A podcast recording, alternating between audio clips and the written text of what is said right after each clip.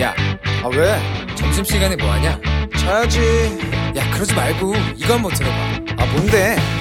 지금 당장 라디오를 켜봐 나른한 오후 깨울 시사 토크쇼 모두가 즐길 수 있고 함께하는 시간 유쾌하고도 신나는 시사 토크쇼 오태훈의 시사본부. 김철민의 본부 뉴스.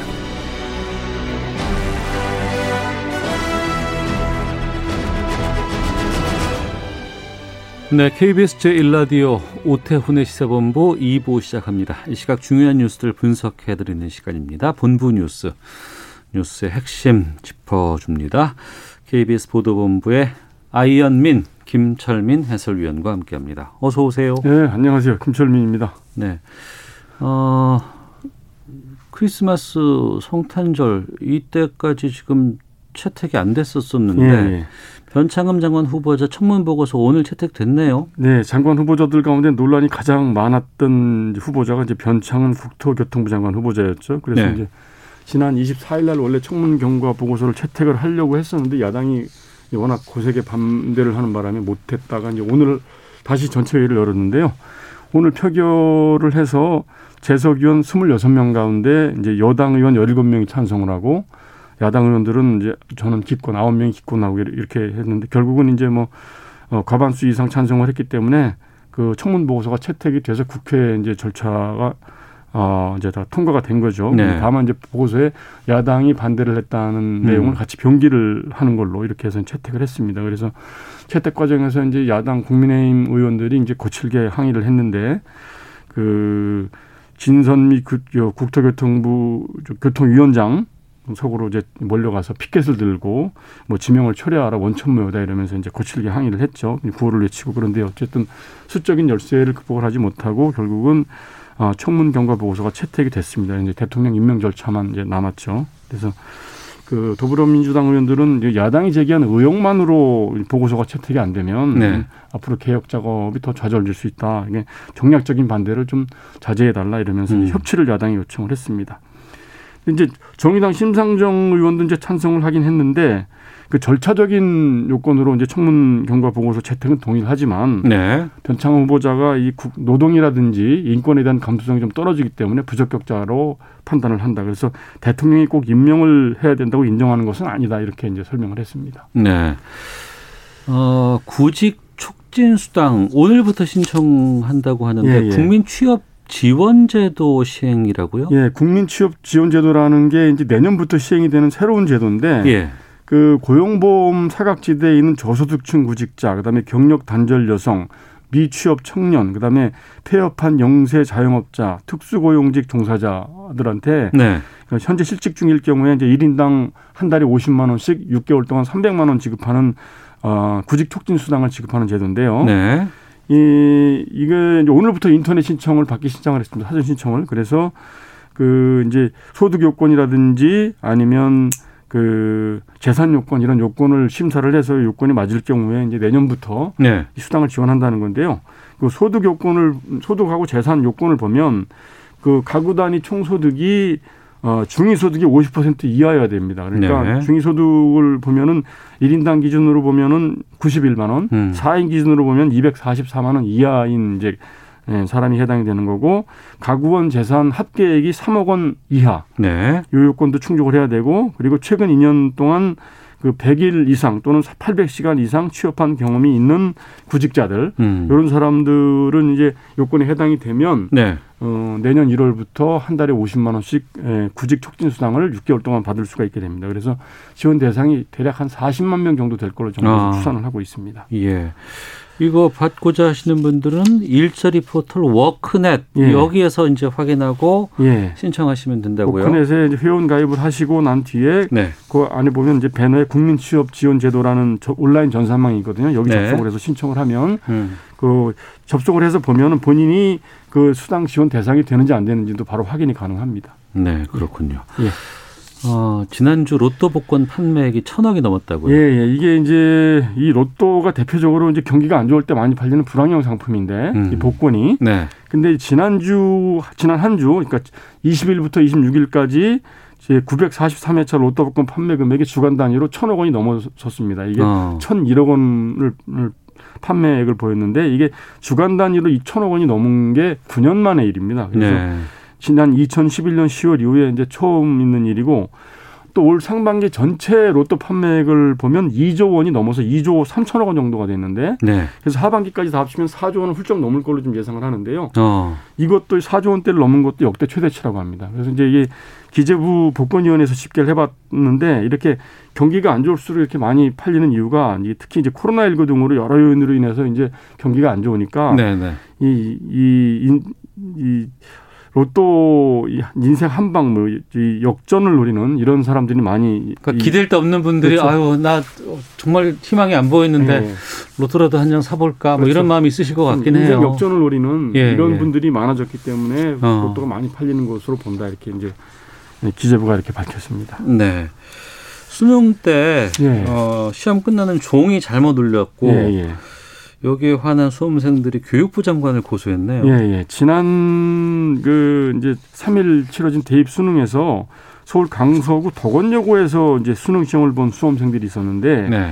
여기 당시 이제 4교시 이 영역 그 일 선택 과목 4교시 탐구 영역 일 선택 과목이 오, 이제 4시에 끝나게 돼 있었는데 오후 4시에 네. 그 종료를 알리는 종이 3시 58분에 걸린 겁니다. 음. 그래서 이제 당시 그 수험생들이 그 이제 이의를 제기했고 그 현장에서 즉시 그 이제 오류를 시정을 해서 이제 시- 종이 잘못 올렸다는 사실을 이제 확인을 하고 시험지를 걷었다가 다시 나눠줬습니다. 네. 나눠주고 2분간 더 시험지를 시험을 풀게 했는데 이 음. 과정에서 이제 학생들이 리듬이 깨지고 이러면서 혼- 혼란을 빚었다 이렇게 해가지고 이제 항의를 했는데 네. 결국은 그 당시에 그 학부모들 저 수험생들하고 학부모들이 그 해당 시험실 감독관 그다음에 조희연 서울시 교육감 그다음에 유은혜 교육부 장관 등 여덟 명을 직무유기 혐의로 고소장을 서울 강서경찰서에 제출을 했습니다. 그래서 이제 어 이렇게 그 종이 잘못 울려서 피해를 봤다. 피해 네. 구제를 해 달라 이렇게 요청을 했고요. 그 종이 잘못 울린 경위에 대해서 서울시 교육청이 조사를 해보니까 다- 담당했던 그 방송 담당 교사가 네. 컴퓨터 조작을 잘못하는 바람에 이제 음. 2분 정도 이제 빨리 종, 종료 종이 울렸고 네. 해당 교사에 대해서 그 법인 해당 법인 이사회에서 지금 행정 처분을 할 예정이다. 음. 해당 이사회가 최종 결정을 할 것이다 이렇게 밝혔습니다. 네. 자 그리고 이용구 법무부 차관 예, 택시기사 폭행 의혹 사건 관련해서 경찰청장이 발표했네요. 예, 김, 김창룡 경찰청장이 그동안 그 이용구 법무부 차관이 차관 임명되기 전에 변호사 시절에 예. 택시 기사를 폭행한 사건을 경찰이 뭐 은폐를 했다 뭐 이런 이제 논란이 있었지 않습니까? 근데 음. 이와 관련돼서 김- 김창룡 경찰청장이 오늘 그 서면으로 입장을 밝혔는데 네. 해당 사건 처리와 관련해서 그 별도의 감찰 조차가 진행되지 않고 해당 사건은 적법하게 처리가 됐다. 네. 이렇게 이제 밝히면서 당시 사건 이제 진행 경과, 처리 경과 이런 거를 이제 간략하게 설명을 했는데 그 지난 지난달 6일에 해당 사건이 발생을 해서 경찰이 출동을 했고 음. 그리고 이제 그 현장에서 피해 자 진술하고 그다음에 예. 피해자가 제출한 사진 이런 걸 확인을 해봤는데 별다른 피해가 이제 없었던 걸로 이렇게 나왔고 그리고 발생 사흘 후에 다시 이제 피해 택시 기사가 경찰을 찾아와 가지고 그 처벌을 원하지 않는 처벌 불원서를 제출을 했고 그다음에 피해를 당한 시점도 운전 할 당시가 아니라 운전이 끝나고 나서 음. 어, 피해를 당했다 이렇게 이제 진술을 했기 때문에 어, 특가법상 뭐 폭행죄를 적용한 게 아니라 단순 폭행죄를 적용을 해서 또 피해자가 처벌을 원하지 않았기 때문에 내사 종결했고 그래서 처리 과정에 아무런 문제가 없었다 이렇게 아마 서면으로 공식적으로 발표를 했습니다. 네, 오늘 말씀 여기까지 듣도록 하겠습니다. KBS 보도본부의 김철민 해설위원과 함께했습니다. 고맙습니다. 네, 고맙습니다.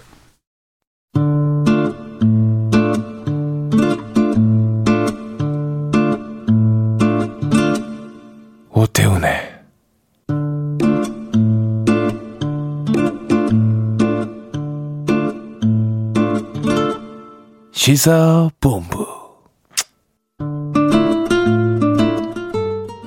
네, 1시 10분 향하고 있습니다. 시사본부는 청취자 여러분들의 참여 기다리고 있습니다. 샵 9730으로 의견 보내주시면 소개해드립니다. 짧은 문자 50원, 긴 문자 100원, 어플리케이션 콩은 무료로 이용하실 수 있고요. 팟캐스트와 콩, KBS 홈페이지를 통해서 시사본부 다시 들으실 수 있습니다.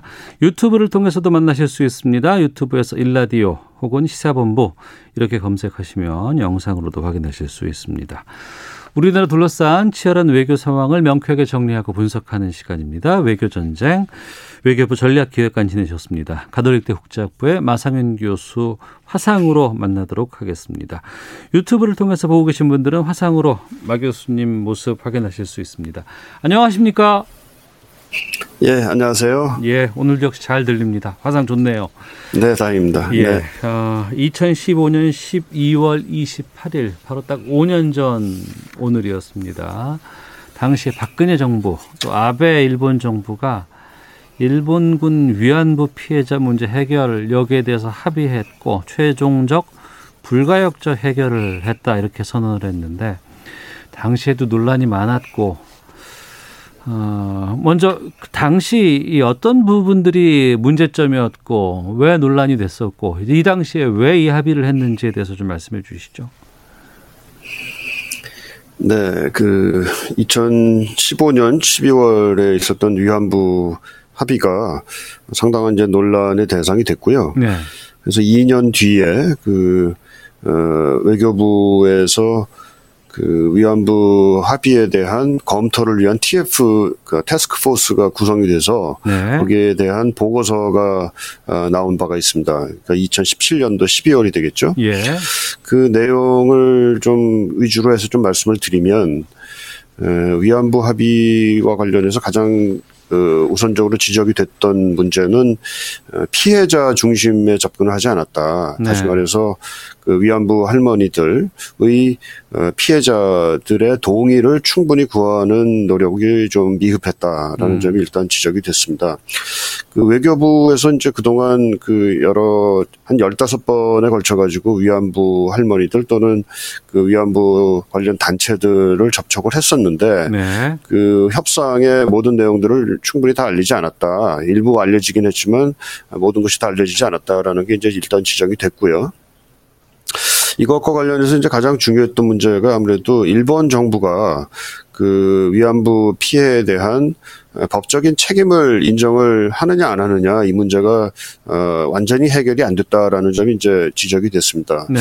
어, 그 위안부 합의에 따라 가지고 그 화해 치유 재단이라는 게 이제 만들어졌고요. 네네. 이 화해 치유 재단은 일본 정부가 어 기금을 출연을 해서 그걸 가지고 그 위안부 피해자들에 대한 어 배상 차원의 배상이라고는 얘기 안 했습니다만 하여튼 그 보상 차원의 그 돈을 지급을 하고자 하는 그런 것이었습니다. 근데 그 일본 정부가 어, 그러한 그 지급금의 성격에 관해서 음.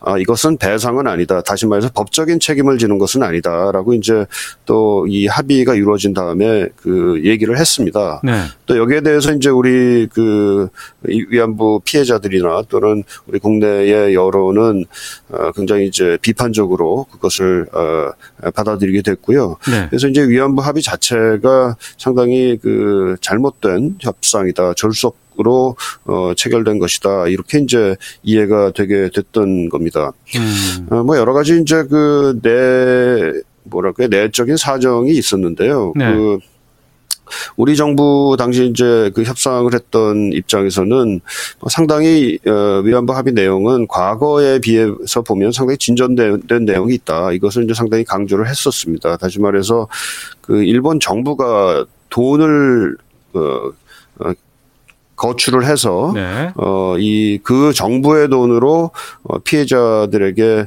그 돈이 지급이 되는 형식은 과거에는 없었거든요. 네. 그래서 어, 이런 것은 이제 어떻게 보면은 그 명시적으로 일본 정부의 책임을 인정을 한 것은 아니지만 적어도 어 일본 정부가 책임을 인정한 것으로서 간접적으로 해석이 가능한 것이다. 뭐 이렇게 어. 이제 얘기가 됐던 바는 있습니다. 아무튼 그럼에도 불구하고 일본 정부가 그 합의가 나온 바로 직후에 이것은 배상은 아니다. 이렇게 이제 얘기를 함으로써 이것은 법적인 차원에서의 에, 성격은 아니다. 책임을 통감한다라는 표현도 물론 있었습니다만 그것은 법적 인 차원의 제- 책임을 얘기한 것은 아니어서 네. 어, 어떻게 보면 합의의 내용을 좀 물타기하는 음. 그런 효과가 있었고 이로 인해서 이러한 그 근본적인 문제가 이제 해결이 되지 못했던 측면이 있었고요.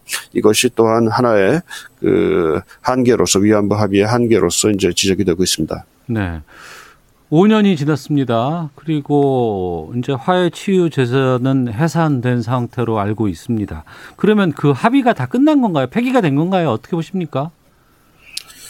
어, 위안부 합의 말씀이신가요? 예, 예.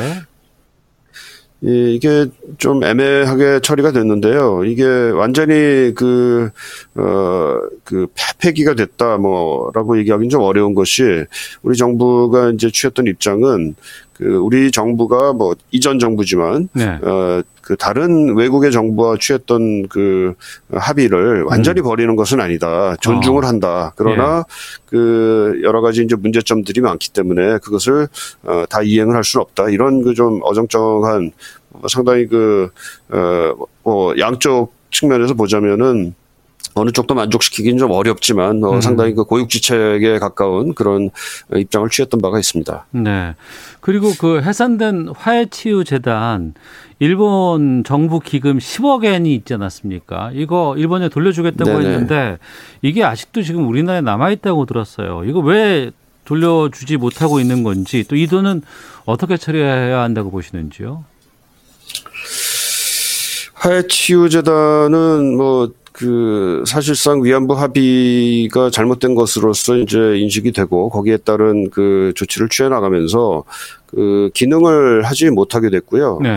어, 그 우리가 10억 엔을 이제 일본 정부로부터 이제 받아서 이제 화해치유재단이 만들어졌고 그 중에서 일부 액수는 그 피해자들에게 이미 지급이 됐습니다. 그래서 한 지금 56억 원, 우리 돈으로 56억 원 가량이 이제 남아 있고요. 피해자 당시에 생존해 계시던 47명의 위안부 피해자가 계셨는데 그중에 한 36명 가까이가 1억 원씩 돈을 바- 수령을 하셨고요. 네. 그 외에 사망한 그 피해자들이 있는데 그 유가족들에게 각각 한 2천만 원씩도 지급이 에, 일부 됐습니다. 어, 하지만 이제 지금 말씀드린 대로 56억 원 가까이의 돈이 지금 남아 있는데 뭐잘 아시겠지만 어, 화해치유재단은 2018년도 7월을 기해서 해산이 완전히 됐습니다. 네. 그러니까 지금 굉장히 어정쩡한 상태가 됐죠. 음. 그 재단의 어 자체는 이제 없어졌는데 이 재단이 가지고 있는 그 지금 그 자금은 지금 남아 있는 이런 상황이 돼서 이게 지금 상당히 좀 애매한 상태로 또 지금 어, 어 지속이 되고 있다 이렇게 말씀드릴 수가 있고요. 뭐 화해 치유 재단을 지금 어떻게 하겠다라는 거에 대한 지금 뭐 명확한 지금 논의도 지금 이루어지지 않는 것 같습니다. 어, 과거에 작년 올해였던가요? 그, 그 국회의장 지내셨던 문희상 어, 의장께서 그 강제징용과 관련된 그 해법으로서 소위 문희상안이라는 걸 어, 제시가 제시를 했다가 네. 이것도 상당히 그 여론의 그 역풍이 있어서 이제 제대로 어 뭐 이행은 안 됐습니다만 그 안에는 어 이제 강제징용 피해자들에 대한 그 위로금을 지급을 하는 것으로서 어 뭐 그 방안으로서 그 위로금을 어떻게 이제 모, 모금을 할 것이냐와 관련해 가지고 이 화해치유재단의 에, 자녀 기금을 좀 사용을 하자 이런 얘기도 있었습니다. 그것 이외에 그 이후로는 화해치유재단의 자녀 기금을 어떻게 그 활용할 것인가에 대해서는 네. 얘기는 별로 없고요. 어. 이것을 완전히 또 지금 없애지 못하는 이유는 일본 정부의 입장하고 좀 관계가 되어 있습니다. 우리 입장에서는 뭐 그냥 다 돌려주고 깨끗이 끝냈으면 좋겠다라는 그런 어, 속마음도 없지 않은데요. 네. 어, 일본 정부는 이 화해 치유재단에 그 돈을 돌려주는 것으로서 어떻게 보면 우리가 그 국제적인 그 합의를 위반했다라고 이제 얘기를 하는 것이기 때문에 우리가 그것을 그런 그 조치를 또 쉽게 취하지도 못하는 그런 좀 어려운 사정이 있습니다. 네. 아베 정권 있을 때는 진짜 우리 한일 관계가 상당히 좀 안 좋았고 어, 최악이었는데 벌써 이제 2020년 어, 마지막에 왔습니다. 내년 한일 관계는 좀 어떤 변화가 좀 있을까요? 어떻게 전망하십니까? 네, 가장 지금 초미의 관심사로 떠오르는 것은 어, 7월에 예정이 되어 있는 어, 도쿄 올림픽인데요. 네. 어, 그 원래는 작년, 그러니까 올해 치러졌어야 되는 건데 이제 코로나 사태로 인해 가지고 그렇죠. 어, 1년 예. 연기가 돼서 이제 내년에 치러지게 됐잖아요. 네. 어, 지금 그 일본의 스가 그 내각의 입장에서는 이 올림픽의 성공적인 개최가 상당히 중요한 그 이벤트가 됐을 겁니다. 특히 음. 이제 그 내년에 총선거를 또 앞두고 있는 상황인데 네. 이제 이 올림픽을 잘 치러야 성공적으로 치러야 하는 그런 부담을 사실 가지고 있고요. 우리 정부 입장에서는 그, 어, 평창 동계올림픽과 비슷하게 이 동경올림픽을, 도쿄올림픽을 또 다른 그 한반도 문제 해결을 위한 전기로 삼고자 하는 뭐 그런 그 의지가 좀 어, 엿보이고 있습니다. 뭐 그런 차원에서는 올림픽, 도쿄올림픽의 성공적인 개최를 한국이 지원하고 또 일본도 그것을 바라고 하는 차원에서 지금 협력의 그 무드가 조금씩은 이제 나타나고 있는 것 같습니다. 음. 어, 하지만은 여전히 지금 그 한일 관계를 가로막고 있는 그 가장 큰 문제점은 강제징용과 관련된 이제 문제고요. 네. 이 문제를 어떻게 이제 해결하느냐가 여전히 그 굉장히 중요한 또 어려운 아, 문제로 남아 있다 이렇게 보겠습니다. 네. 카톨릭대 국제학부 마성윤 교수와 함께 외교 전쟁, 우리나라 둘러싼 외교 현안에 대해서 말씀 나누고 있습니다. 자, 어, 내년도 북미 관계를 좀 살펴볼까 합니다. 북한이 이제 1월 되면 노동당 제8차 대회를 개최할 예정이라고 합니다. 이게 5년 만에 열리는 당대회라고 하고 또 규모도 꽤 클 것 같다라는 전망도 나오고 있습니다. 지금 또 1월 20일이 되면은 이제 바이든 당선자가 이제 대통령 취임을 하게 되죠. 북미 관계는 어떻게 될까요? 네, 그 북한의 그 계산이 어떻게 가느냐가 이제 상당히 중요한 변수로 떠오르고 있죠. 에, 만약에 이제 과거와 같이 미국의 새로운 행정부가 들어섰을 때 네. 에, 북한이 뭐 관심 그 관심을 제거하기 위해서 또는 에, 북한의 협상 레버리지를 키우는 차원에서 그 도발을 해왔던 패턴이 있는데 네. 그런 패턴을 반복을 혹시라도 하게 되면 어, 새로운 미국의 행정부는 다시금 미- 어, 북한에 대한 어, 강경책을 취하게 될 가능성이 상당히 높고 음. 어, 그렇게 되면 어, 상당히 그 악순환에 빠지는 어, 그런 가능성이 상당히 높아진다고 보겠습니다. 그러면은 한반도에서 어, 또 다른 긴장의 고조 사태가 어, 일어나게 되겠죠. 어, 그렇지 않고 그 어, 북한이 에, 미국과의 그 새로운 행정부와의 에, 협상에 나서겠다라는 그런 그 시그널을 자꾸 보내게 되고 또 어, 미국의 새로운 그 바이든 행정부도 북한과의 에, 어, 비핵화를 위한 협상 또 네. 북한에 대한 안전 보장을 포함하는 여러 가지 조치들을 어, 전향적으로 검토를 하는 그런 시그널을 보내게 되면 네. 어, 양측 간의 새로운 어, 대화와 협상의 국면이 또 조성될 수 있는 가능성도 지금 열려 있는 상태라고 보겠습니다. 네. 남북 관계가 북미 관계를 좀 풀어나가는 교두보가 될 수 있다. 뭐 이런 얘기들도 나오거든요. 역할론 이 얘기 상당히 좀 많이 하고 있는데 이 부분에 대해서는 어떻게 전망하시는지요? 그 남북 관계 자체는 뭐 상당히 우리가 낙관할 수 있는 상황은 아니라고 봅니다. 일단 북한 자체가 어, 미국과의 관계 개선에 그 어떻게 보면 어, 모든 신경을 집중하고 있는 상태라고 보고요. 예. 또 우리가 뭐 그동안 뭐 그 인도적 지원이라든지 에, 코로나 관련된 방역, 방역 내지 보건 지원에 대한 그 제안을 수차례 했음에도 불구하고 지금 에, 북한은 전혀 반응을 보이지 않고 있는 상황 아니겠습니까? 어, 따라서 우리 입장에서는 그 새롭게 미국에 들어서는 행정부와의 에, 관계를 빨리 에, 뭐랄까요 설정을 하고 음. 어, 한반도 문제, 특히 이제 북핵 문제와 관련된 그 공조를 어, 긴밀히 하는 게 일단은 우선이 되어야 될 것 같습니다. 그러면서 어, 미국의 대북 정책이 새로운 행정부의 대북 정책이 우리가 생각하는 그런 방향과 아, 잘 맞아갈 수 있도록 네. 그 조율을 하는 것이 우선이라고 보고요. 그렇게 해서 우리가 미국과의 협력 체제를 잘 구축을 하게 되면 나름대로 우리의 목소리가 미국의 정책에 반영될 수 있는 여지도 생기는 것이고 네. 북한으로서도 그러한 점을 상당히 유의 해서 어, 한국과의 우리 정부와의 또 남한과의 그 전반적인 관계를 좀 선순환적으로 가져가고자 하는 그런 유인을 음. 어, 얻게 될 것도 같습니다. 네. 트럼프 대통령 취임할 때만 해도 남북 관계 또 북미 관계가 뭐 지금은 안 좋습니다만 이 2018년 이때 상당히 좀 이렇게 어 긍정적이고 희망적인 그런 시그널이 있을 거라고는 예상하지 못했거든요. 지금 바이든 정부 같은 경우에는 행정부가 이제 들어서게 되면은 물론 우리도 또다시 노력을 해야겠습니다만 바이든 행정부의 그 북한 대하는 이 어떤 시각 이런 거는 어떻게 전망하세요?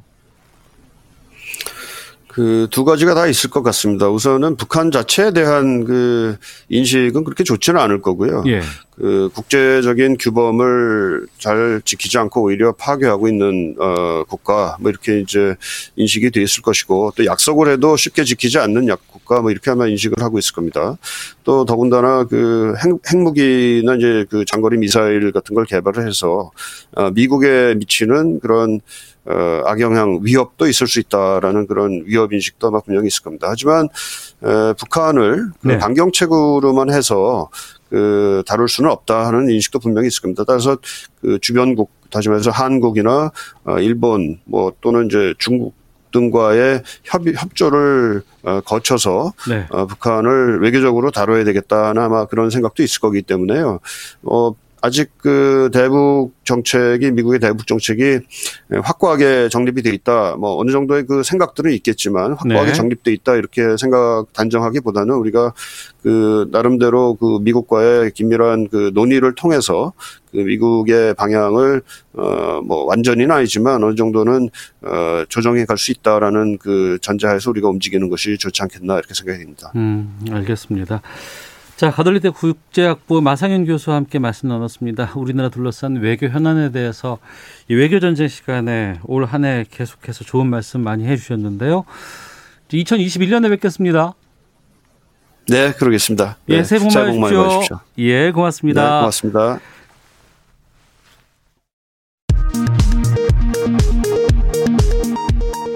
헤드라인 뉴스입니다. 영국발 변이 바이러스가 국내에서도 확인된 가운데 정부가 코로나19 변이 바이러스에 대응해 대부분 입국자를 상대로 격리 해제 전 검사를 추가하는 방안을 검토하고 있다고 밝혔습니다. 서울에서 최근 코로나19 집단 감염 위험이 가장 큰 것은 가족과 지인 등 소규모 모임으로 나타났습니다. 또 지난주 확진자의 38.1%가 무증상 감염자고 감염 경로 불분명 사례도 32%로 늘었습니다. 코로나19 확산세가 계속되는 가운데 정부는 당장 사용 가능한 중증 환자 병상 수가 80개로 늘었다고 밝히고 안정화 단계에 이를 때까지 지속적으로 병상 확보를 해나갈 계획입니다. 유은혜 사회부총리 겸 교육부 장관은 코로나19를 계기로 학사 일정을 9월부터 시작하는 가을 학기제를 도입하자는 데 대해 위기 대응 상황에서 현실적으로 가능하지 않다고 밝혔습니다.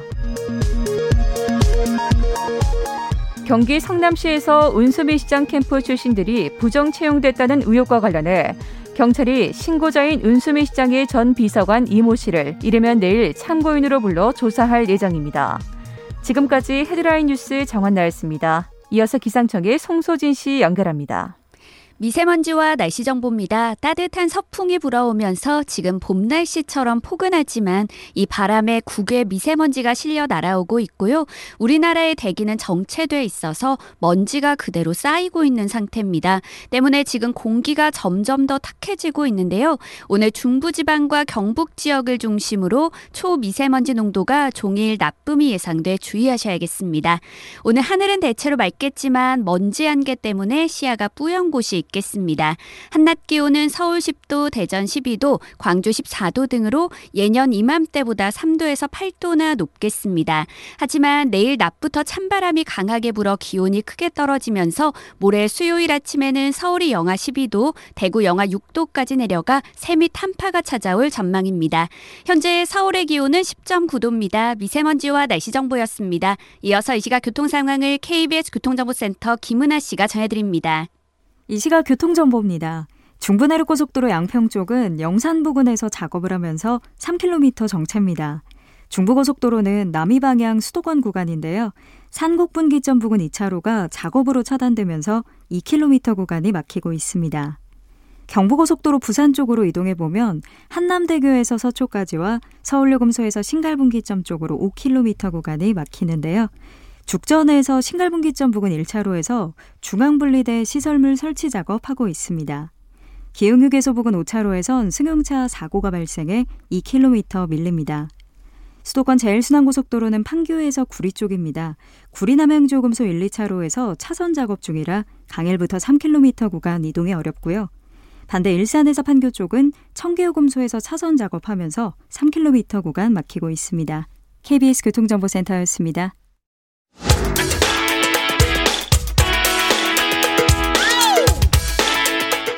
오태훈의 시사본부는 여러분의 소중한 의견을 기다립니다. 짧은 문자 50원, 긴 문자 100원의 정보 이용료가 되는 샵 9730, 우물정 9730번으로 문자 보내주십시오. KBS 라디오 앱 콩은 무료입니다. KBS 라디오 오태훈의 시사본부. 지금 여러분은 대한민국 라디오 유일의 점심 시사 프로그램을 듣고 계십니다. 네, 주말 동안의 이슈를 정리하고 이번 주 가장 눈여겨볼 소식 살펴보는 시간입니다. 시사 구말리 시작하겠습니다. 자, 문화일보의 이현정 논설위원 오늘은 전화로 만나겠습니다. 나와 계시죠? 네, 안녕하세요. 예. 자, 그리고 어렵게 좀 특별한 분 모셨습니다. 더불어민주당의 박수현 홍보소통위원장 화상으로 만나도록 하겠습니다. 아, 위원장님 들리십니까? 네, 잘 들립니다. 예. 청와대 대변인 출신이시고 지금 홍보소통위원장 민주당에서 맡고 계십니다. 어떤 자리인지 좀 네. 말씀해 주시죠. 예. 제가 좀 뭐 특별하게 어려운 분을 모셨다고 말씀을 주셨는데 네. 제가 특별하게 어렵지는 않은 분입니다. 자주 좀 불러주시고요. 예, 예. 우리 저희 이현종 의원님 반갑습니다. 네, 반갑습니다. 오랜만입니다. 네. 오늘 얼굴 좀 뵙나 그랬더니 코로나 때문에 이렇게 말입니다. 전화로 만들어요. 예. 우리 지금 홍보소통위원장이 어떤 자리냐 이렇게 부르셨는데요. 예, 예. 아마 지난번 민주당의 그 8.29 전당대회로 이낙연 대표가 선출이 된 전당대회를 기억해 보면 음. 이 코로나19가 가져온 비대면 환경이 정당에도 굉장히 중요한 역할, 영향을 미치고 있거든요. 네. 그래서 그 당시에 막 체육관에 모여서 열기가 고조된 이런 전당대회가 아니라 국민들이 이게 전당대회 하는 거 맞아? 라고 이렇게 잘 인식하지 못하는 비대면 전당대회 환경이 조성이 됐고 어. 그것이 아마 내년에 뭐 서울 부산시장 선거를 포함한 재보궐선거나 또 대통령 후보 경선 뭐 또 이런 것들에도 상시적으로 영향을 미칠 거기 때문에 네. 이제 어느 정당이건 간에 이런 새로운 환경에 적응하는 정당 구조를 만들지 못하면 안 되거든요. 음. 그래서 이 홍보소통위원장이라고 하는 자리가 네. 아, 당의 목소리를 일방적으로 국민과 당원에게 광고하는 것만이 아니라 그 광고를 보고 메아리가 있도록 알겠습니다. 서로 양방향 네. 이야기하는 그런 소통을 강화하는 그런 임무를 맡은 자리다 이렇게 설명드리겠습니다. 네, 감사합니다. 꼼꼼하게 말씀해 주셨고요. 자, 저희 시사구말리가 주말 동안의 이슈를 정리하는 시간도 같습니다. 근데 이번에는 지난 목요일이 크리스마스 이브였고 금요일이 또 연휴였습니다. 상당히 많은 일들이 있었고요. 연휴에 문재인 대통령 윤석열 검찰총장 직무 복귀에 대해서 국민께 혼란 드린다. 인사권자로서 사과드린다.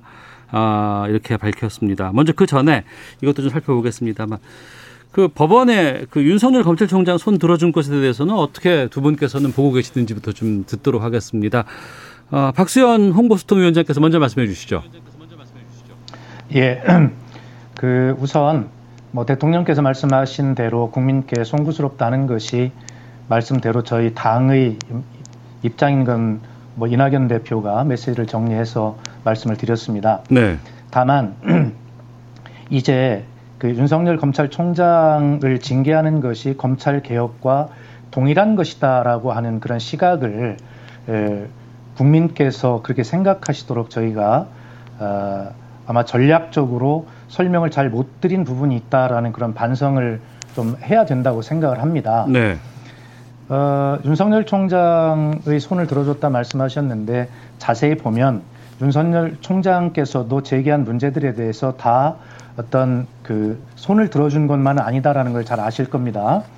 징계 절차에서도 여섯 가지 문제를 제기했는데 네 가지는 적법하고 두 가지는 위법하다 이렇게 한 것이고요. 예. 징계 사유나 집행정지 요건에 대해서도 불인정된 부분과 판단을 보류한 부분이 각각 있거든요. 음. 그렇기 때문에 추미애 장관이나 윤석열 총장이나 모두 다 국민께 그동안에 피로하고 불편을 끼쳐드렸다는 점에 대해서 죄송하다는 그런 자세를 가지고 예. 이제 민주당은 민주당대로 국회는 국회대로 윤석열 총장의 검찰은 검찰대로 무엇을 어떻게 할 것인가 이제는 누가 이기고 지는 문제가 아니라 냉정한 자세를 가지고 네. 법원의 판단을 자세히 들여다보면서 그렇게 국민께 죄송한 마음을 가지고 앞으로 가야 될 것이다 이런 생각이 듭니다. 네.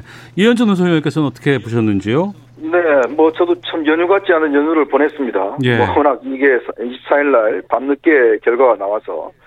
근데 이번에 이제 홍순욱 부장판사가 내린 이 판결문 내용을 이제 꼼꼼히 살펴보면 물론 이게 이제 아직 본안 판결이 아니기 때문에 네. 아직 이제 본안은 이제 뭐 심리가 되겠습니다만은 어쨌거나 근데 이번 판결의 성격이 보면 이제 본안을 어느 정도 좀 살펴보는 그런 성격도 있거든요. 어. 왜냐하면 징계 2개월이라는 이 처분 자체가 단순히 어떤 면에서 보면 짧은 기간이 아니라는 그런 판단을 내린 것 같고요. 네. 또 하나는 뭐냐면 이제 그런 판단을 했습니다. 결국 이 판결이 본안 가더라도 윤석열 총장한테 승소 가능성이 있다는 점을 지적을 한 거예요. 어. 그러니까 뭐냐면 어떤 심사를 할 때, 아, 이 사람이 정말 질 것 같다. 같으면 이제 뭐 징계 2개월 정도를, 어, 그걸 이제 기각을 했겠죠. 네. 그렇지만 이 본안을 일단 네 가지를 살펴보니 문제는 이제 판사 문건에 대해서는 이게 조금 문제 소지는 있다. 그렇지만 법무부의 소명 자체가 아 이게 좀 부족하다 이런 음. 판단을 내렸고요.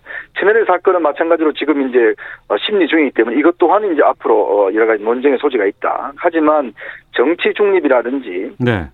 이런 사안 자체는 이거는 기본적으로 이 징계감이 안 된다는 지적을 한 거거든요. 어. 저는 뭐 보면 결국 사필 규정이라 봅니다. 그동안 문 대통령이 이제 절차적 정당성과 공정성을 어, 철저히 하라고 기- 했음에도 불구하고 네. 그동안 법무부 징계위원회나 추미애 장관이 이거를 굉장히 어떤 면에서 보면 좀 절차성을 위반하고 몰아붙였던 것들, 특히 절차적인 문제에서 어, 기피 신청을 제대로 하지 못했던 이런 측면들을 지적한 거거든요. 어. 저는 이러면서 본다면 지난번 어, 이 행정법원 행정사부에서 했던 판결과 더불어서 네. 어, 또 검찰 징계위원회 전체의 자문위원회 결과와 더불어서 추미애 장관이 어떤 면에서 보면 삼패를 한 것인데 어. 사실상 이 검찰총장 한 분을 몰아내기 위해서 이렇게까지 해야 되는가라는 부분에 대한 저는 정말 좀 회의적인 생각을 갖고 있습니다. 예. 그러니까 문재인 대통령이 법원의 결정을 존중한다. 인사권자로서 사과드린다. 하지만 또 법원의 판단에 유념해 검찰도 공정하고 절제된 검찰권 행사에 대해 성찰하는 계기가 되길 기대한다. 이렇게 어, 말을 했습니다. 어, 이 의미를 박수현 전 대변인께서는 좀 많이 생각하실 것 같아요. 예, 그렇습니다. 뭐 이현종 의원님 설명 잘 들었는데요. 아까도 제가 먼저 말씀드렸듯이 네. 이번 법원의 판단이 완전히 온전하게 윤석열 총장이 옳다라고 그 판단한 것이 아니다라는 말씀을 다시 한번 드립니다. 어, 예를 들어서 주 사건 재판부의 분석 문건을 만들어 것에 대해서 재판부는 매우 부적절하지만 추가 심리가 필요하다 이렇게 이야기를 했고요. 그 다음에 채널 A의 감찰 방해나 채널 A 수사 방해에 대해서도 추가 심리가 필요하다고 한 것이지 이것이 불인정 되거나 이런 것은 아니거든요. 네. 불인정한 것은 정치적 중립 손상 하나 정도인데요. 그렇기 때문에 아마 대통령께서는 이것을 검찰을 향한 메시지를 작심하고 내신 것이다 그렇게 볼 수는 없어요. 음. 이 과정 전체가 검찰 개혁의 과정이라고 본다면 검찰도 일부 그렇게 인정된 부분이 있지만 불인정된 부분 이 부분에 대해서는 스스로 어떤 개혁할 부분은 없는지 한번 돌아봐 달라라고 하는 그러한 대통령의 요청이라고 봐야 맞습니다. 네. 이현정 노조위원께서는 이 대통령의 네. 입장 어떻게 보십니까? 그러니까 어쨌거나 대통령이 이제 사법부의 판단이 내려진 만큼 좀 수습을 하겠다는 이런 의미로서 이제 이야기를 하셨다고 봐요. 예. 이제 그러면서 본다면 사실은 추미애 장관이 지난 1년 동안 윤 총장과의 갈등 자체를 일으켰던 것에 대한 이제 종합적인 사과를 한 것인데 글쎄요 뭐 대통령이 사과는 하셨습니다만은 그이 1년 되는 기간 동안 이 문제에 대한 어떤 중재라든지 좀 결론 내리지 못한 부분에 대해서는 굉장히 아쉬움이 남습니다. 그럼에도 불구하고 지금 여당이 저는 하는 태도를 좀 이해가 하기 어려워요. 왜냐하면 네. 일단 대통령은 수습이라는 국면으로서 이제 방향 전환했는데 문제는 바로 여당 내에서 뭐 탄핵을 하자. 음. 이제는 뭐 검찰의 수사권을 아예 다 없애버리자. 뭐 그다음에 기소청으로 만들자. 아니면 윤석열 방지법을 만들자. 뭐 이런 식으로 지금 오히려 더 확전을 하자고 나오는 것인데요. 네네. 글쎄요. 이게 법원이 그동안 어떤 두 차례 걸친 판단, 또 검찰 징계위원회 자문위원회 판단 등등을 보면 사실 이런 사안으로 검찰총장의 어떤 임기를 중단시키는 것은 위법하다는 일단 판단이 내려진 거 아니겠습니까? 그렇다면 네. 그동안 사실 여당이 검찰개혁이라는 목표를 가지고 너무나 윤 총장 몰아내기에만 집중해온 거 아니냐. 정말 어. 검찰의 제도적인 개선 이런 거보다는 윤 총장 하나 나가면 그냥 검찰개혁을 다 하는 것처럼 이렇게 어떤 문제를 좀 잘못 오대왔던 추장관의 문제점과 또 여당의 문제점. 예. 그리고 또 이게 지금 탄핵을 하던 아니 법원에서 징계 2개월도 안 된다고 판단한 것인데 그거를 지금 탄핵하자고 이야기를 하면 국민들이 얼마나 설득력이 있겠습니까? 그러면서 음. 본다면 저는 여당도 마찬가지로 이 부분은 이제서야 좀 수습을 해야 된다 생각이 들어요. 왜냐하면 원래 내내 지금 이 문제 가지고 지금 국민들이 불편하게 했지 않습니까? 네. 더군다나 지금 얼마나 많은 현안들이 있습니까? 음. 그 상황에서 오로지 그냥 검찰개혁만 하면 다 된다는 식으로 한 것 자체는 저는 여당의 패착이 있다고 보고 이제 여당도 좀 수습을 해야 된다 이런 생각이 듭니다. 네. 박수현 위원장님 말씀해 주시죠. 네, 이현종 의원님 말씀에 동의하고요. 감사하게 생각을 합니다. 그러나 뭐 지금 사실은 굉장히 비분강개한 그 구성원들의 또 국회의원들의 어떤 심정을 생각할 때 한두 분이 그런 말씀 하실 수는 있는데 어. 그것을 여당 전체의 목소리 또 여당의 당론으로 그렇게 일치하시는 것은 동의할 수 없다 이런 말씀을 드리고요. 어, 저만 하더라도 민주당의 냉정한 질서가 필요하다 이렇게 말씀을 드리지 않았습니까?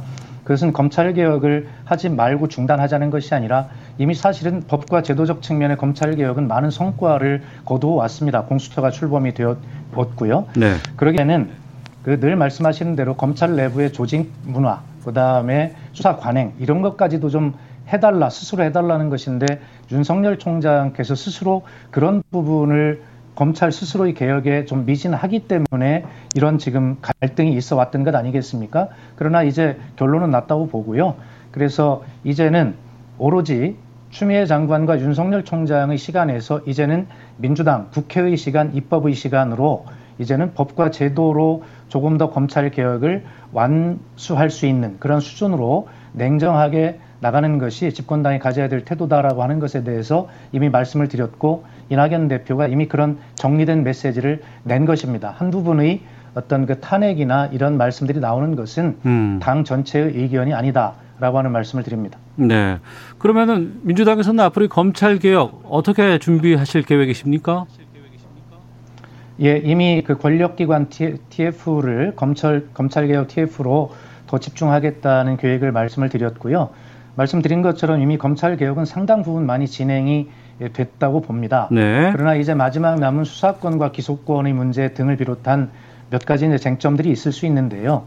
지금 이현종 위원님 말씀하신 대로 그런 이야기들이 언론과 시중에 떠돌긴 하지만 그것이 민주당에서 그렇게 하겠다고 결정을 했거나 논의했거나 합의한 내용이 아닙니다. 그야말로 전형적인 어떤 그 돌아다니는 가짜 뉴스들이죠. 그래서 지금부터는 좀 더 질서 있게 이 문제들을 검찰 개혁의 최종 목표에 다다르기 위해서 얼마나 차분하고 질서 있게 냉정하게 갈 수 있느냐라고 음. 하는 문제를 지금부터 더 논의를 내부적으로 해보자는 뜻입니다. 네. 이현정 의원님.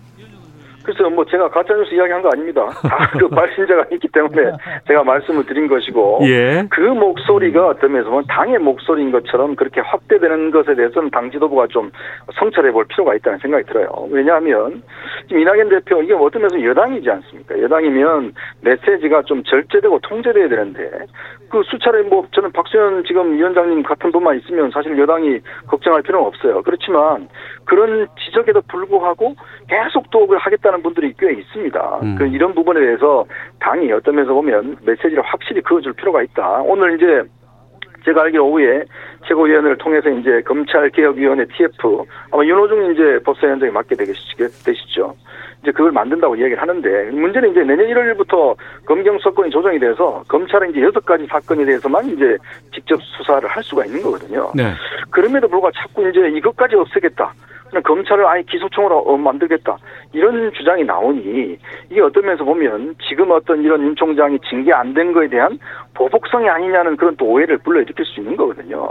그래서 어떤 면에서 보면 걱정이 되는 겁니다. 그래서 어떤 면에서 보면 제도적인 뭐 그 이 여당에 살 부분이 있는데 너무 이런 부분이 과도하게 즉, 윤 총장만 몰아내면 모든 것이 다 되는 것처럼 이렇게 지금 어떤 여론을 호도해서는 안 되는 것이고 그에 따른 여당의 어떤 지도부가 이 메시지를 저는 적절히 조절할 필요가 있다. 그런 측면 좀 박수현 위원장님이 어, 역할 하실 게 많은 것 같습니다. 알겠습니다. 자, 그러면 예, 감사합니다.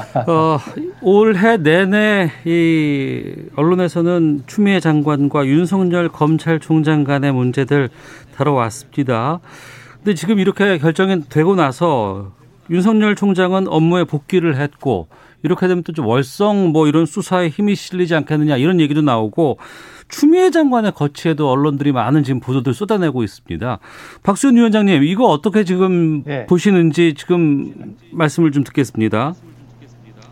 지금 그 월성 1호기에 관한 수사를 말씀을 주셨습니다만 분명히 할 게 있습니다. 마치 윤석열 총장이 살아있는 권력에 대해서 수사 칼끝을 들여대니 그것을 막기 위해서 우리가 윤석열 총장을 찍어내거나 쫓아내려고 이런 일을 한다라고 하는 그렇게 어떤 정치 공세들이 있지만 네. 전혀 그렇지 않습니다. 살아있는 권력 중에 최고의 권력, 대통령 인사권에까지 영향을 미친 조국 전 법무장관의 수사 때 저희가 그걸 방해했습니까? 하지 말라고 한 적이 없지 않습니까? 다만 그런 살아있는 권력을 수사할 때라도 검찰의 기존 관행인 과잉 수사, 표적 수사, 기획 수사, 그리고 탈탈털이 먼지털이직 수사 이러한 기존의 수사 관행을 좀 바꾸면서 해달라는 것인데 그런 것들을 전혀 하지 않는 것에 대해서 바뀌지 않는 것에 대해서 검찰 개혁의 마지막 퍼즐이 있다고 저희가 생각하는 것 아니겠습니까? 네. 월성 1호기 수사 얼마든지 하십시오.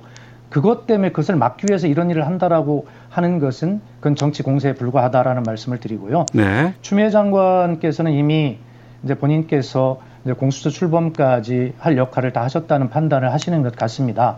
그러나 그 SS, SNS에 올렸다는 그 말씀은 아마 검찰 개혁이 그동안 한 번도 성공한 적이 없고 이만큼 어렵다라고 하는 그런 소회를 또 다짐을 한 것이지만 그러나 이미 뭐 개각의 요소 또 개각의 대상 뭐 이런 측면에서는 뭐 올라 있는 건 맞는 것 같아요. 어. 그래서 대통령께서 어떤 판단을 하실지는 모르지만 또 예. 시점을 어떻게 보실지는 모르겠습니다. 다만 오늘 이제 그 공수처장 후보가 추천이 될 것 아니겠습니까? 에, 그렇다면 그 지명이 되고 그러면 뭐 적절한 어떤 개각의 에, 시점이 된 것 아닌가 이런 생각은 개인적으로 하고 있습니다. 네. 이현정 논설위원께서는요. 네. 참 제가 추미애 장관을 오랫동안 옆에서 지켜보았는데요. 예전에 이제 노무현 대통령께서 이제 그때 탄핵하실 때도 그렇고 또 이제 최근에 뭐 드루킹 특검도 그렇고 이번 사태도 보면 참 이게 여당한테 결국은 부메랑이 돼서 돌아오는 거거든요. 그러니까 오선이나 하셨습니다. 그리고 또 이게 본인이 판사 출신인데 이렇게 법리와 절차 문제라든지 또 어떤 면에서 보면 본인의 거친 어떤 이야기로 해서 사실은 방향성 자체를 완전히 다른 방향으로 상실해서 결국은 여당한테 전체에 큰 부담을 안겨주고 가는 것이거든요.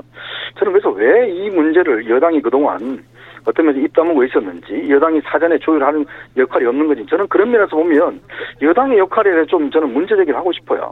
왜냐하면 여당의 지도부라는 게 이런 것들을 사전에 정리하고 조정하는 게 여당의 역할입니다. 근데 그동안 여당이 이런 부분을 뭘 했는지에 대해서는 좀 의문을 제기를 하고요.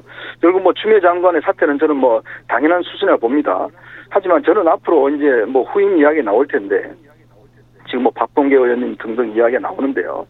문제는 저는 법무장관만큼은 좀 정치인이 안 했으면 좋겠어요. 왜 그러냐면 자꾸 이 정, 사법 영역이 자꾸 정치화되는 이런 그 우려, 우려가 있는 거거든요. 우리가 예. 지금 제일 우려되는 게 자꾸 이 사법을 정치화합니다. 모든 걸 다 법원에 가져가고 검찰에 가져가고 그러다 보니 당연히 판사, 검사 역할이 정치인보다 더 커지는 거 아니겠습니까? 음. 그러면서 본다면 저는 오히려 이 문제는 정말 법치적인 가- 법리적인 관점에서 법치의 관점에서 검찰 개혁을 하고 또 뭐 사법 개혁도 마찬가지지만 그런 부분을 좀 추진하는 것이 오히려 국민들한테 더 박수를 받지 않을까 그런 좀 어, 저의 생각입니다. 알겠습니다. 시사구말리 박수현 더불어민주당 홍보소통위원장 또 문화일보의 이현정 논술위원과 함께하고 있습니다. 어, 이현정 위원님 네네. 오늘 공수처장 추천 될까요? 어떻게 보십니까? 어 저는 오늘 아마 여당이 시도를 할 걸로 봅니다. 어 왜냐하면 이제 오후 2시부터 아마 이제 지난번에 한 번 연주했지 않습니까? 예. 넘어가는 거거든요. 물론 뭐 주호영 원내대표가 이제 어 이제 편지도 보내고 이 반발을 하고 있긴 하지만 예. 아마 여당 입장에서는 여기서 물러나게 되면 아 이게 이제 공처 출범 자체가 이게 뭐 차질되는 거 아닌가? 아마 그런 이제 우려도 있을 거예요. 또 추미애 장관이 또 이 당연직 지금 현재 추천위원인데 예. 만약에 이제 오늘 뭐 오후 이야기 나오고 내일 이야기 나오는데 만약 사퇴를 하면 글쎄요 대행이 이제 들어가실 수도 있는 것이고 아마 차, 차기 이제 이 장관이 할 수도 있는 것 같은데 그런 면에서 본다면 아마 오늘 중으로 시도하지 않을까 그런 생각이 어, 듭니다. 예. 공수처장 후보로 거론되고 있는 김진욱 헌법재판소 선임연구관, 뭐 정현정 변호사, 뭐 이건리 국민권익위 부위원장 이런 인물들이 좀 화합평들 나오곤 있습니다. 박수현 위원장께서도 어떻게 보시는지요? 예, 당연히 오늘 이 공수처장 후보 추천위 문제는 마무리가 되어야 된다고 보고요. 네. 그동안에 야당에게 시간을 충분히 많이 드렸다라는 생각이 들고요. 음. 아마 여당으로서는 이런 문제 대통령의 공약사항이고 사실은 이런 것들이 사회적 합의가 합의하에 이루어져 왔다고 저희는 생각을 하거든요. 예. 지금 국민께서도 윤석열 총장의 이 문제에 대해서 추윤 갈등에서 윤석열 총장을 더 지지하는 국민들께서도 검찰 개혁이라고 하는 주제로 여론조사를 해보면 검찰 개혁에 동의하시는 국민 여론이 훨씬 많거든요. 네. 이런 측면에서 보면 공수처는 검- 검찰 개혁의 일환이고 사회적 합의고 다소 지금 야당이 주장하는 대로 이 내용이 좀 미진한 부분이 있다면 그동안에 왜 야당이 그런 역할을 잘 안 했습니까? 그리고 이 비토권이라고 하는 것도 좋은 공수처장을 뽑기 위한 비토권을 보장을 해드렸는데 야당이 결과적으로는 자기 자당이 추천한 후보마저도 찬성을 하지 않은 거- 거잖아요. 결과적으로 야당에게 주어진 좋은 비토권을 좋은 공수처장을 뽑는 데 쓴 것이 아니라 공수처 자체를 비토하기 위한 곳에 잘못 사용한 것이에요. 음. 이제 더 이상 이 문제를 설득하거나 기다릴 시간이 없습니다. 야당이 오늘이라도 그동안의 야당으로서의 이 문제를 대하는 전략적인 실수나 과오나 이런 것들을 좀 방향을 전환해서 공수처를 일단 좋은 공수처장을 뽑아놓고 네. 그리고 좀 불안한 부분이 있다면 또 협의를 통해서 보완 발전시켜 나가는 것이 저는 맞는 일이라 생각하고 오늘 이 문제는 마무리 지어야 된다고 봅니다. 네. 공수처장 후보 오늘 어, 두 명의 후보가 추천될 것 같고요. 그럼 하나만 더 보겠습니다. 오늘 오전에 국회에서 어, 변창흠 국토부 장관 후보자 인사청문 보고서 채택이 됐습니다. 이현정 논설위원께서는 이 네네. 채택된 건 어떻게 보셨어요? 그래서 이제 보니까 이게 26번째로 이제 이 청문 보고서가 막 야당의 반대에도 불구하고 채택이 됐더라고요. 어, 저는 뭐 그런 생각이 들어요. 뭐 변창 후보자가 어떤 주택 문제에 대해서 정말 뭐 획기적인 어떤 능력을 가지신 분인지는 저는 모르겠습니다. 하지만 이 사실은 이 문재인 정부가 들어서면서 고위공자 임명할 때 항상 했던 이야기가 국정 철학의 공유입니다. 이제 그런 이야기를 강조를 해 왔었는데요. 자, 그러면 제가 한번 여쭙고 싶어요. 이게 변창흠 후보자가 가지고 있는 여러 가지 지금 어 그동 드러났던 이 특히 이제 어 이 이 노동자에 대한 인식이라든지 여성에 대한 인식이라든지 이런 게 과연 문재인 정부가 표방하는 국정 철학과 맞습니까? 그 맞다라면 저는 뭐 별 문제가 아닌 것 같아요.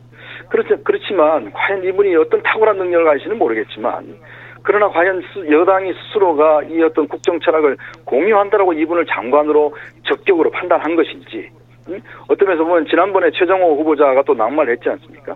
그러니까 어쩔 수 없이 다시 하는 것 같은데 사실은 참 이런 어떤 면에서 보면 여당이 그동안 주장할 노동 존중의 생각들이라든지 예. 또 여성 어떤 우위, 여성에 대한 이제 생각이라든지 이런 것들에 대해서 변창호가 보여준 생각이나 인식의 철학이 저는 글쎄 이게 동의할 수 없는 부분들이 크게 있습니다. 알겠습니다. 물론 뭐 이제 임명은 되겠지만 네. 논란은 뭐 계속될 것 같습니다. 예, 박수현 위원장님.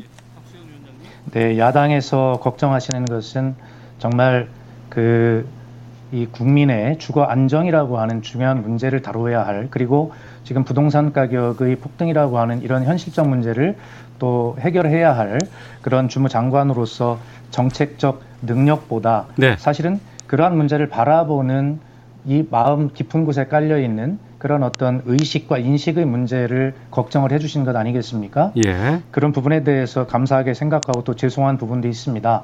또 변창흠 후보자가 또 당, 본인은 그 당시 이야기할 때 여러 맥락에서 이야기를 했지만 한 부분이 또 딱 떼어져서 네. 그렇게 비판을 받은 측면, 억울한 측면도 있을 것입니다. 예. 그럼에도 불구하고 어쨌든 마음을 다해서 사과를 했다고 생각하고요.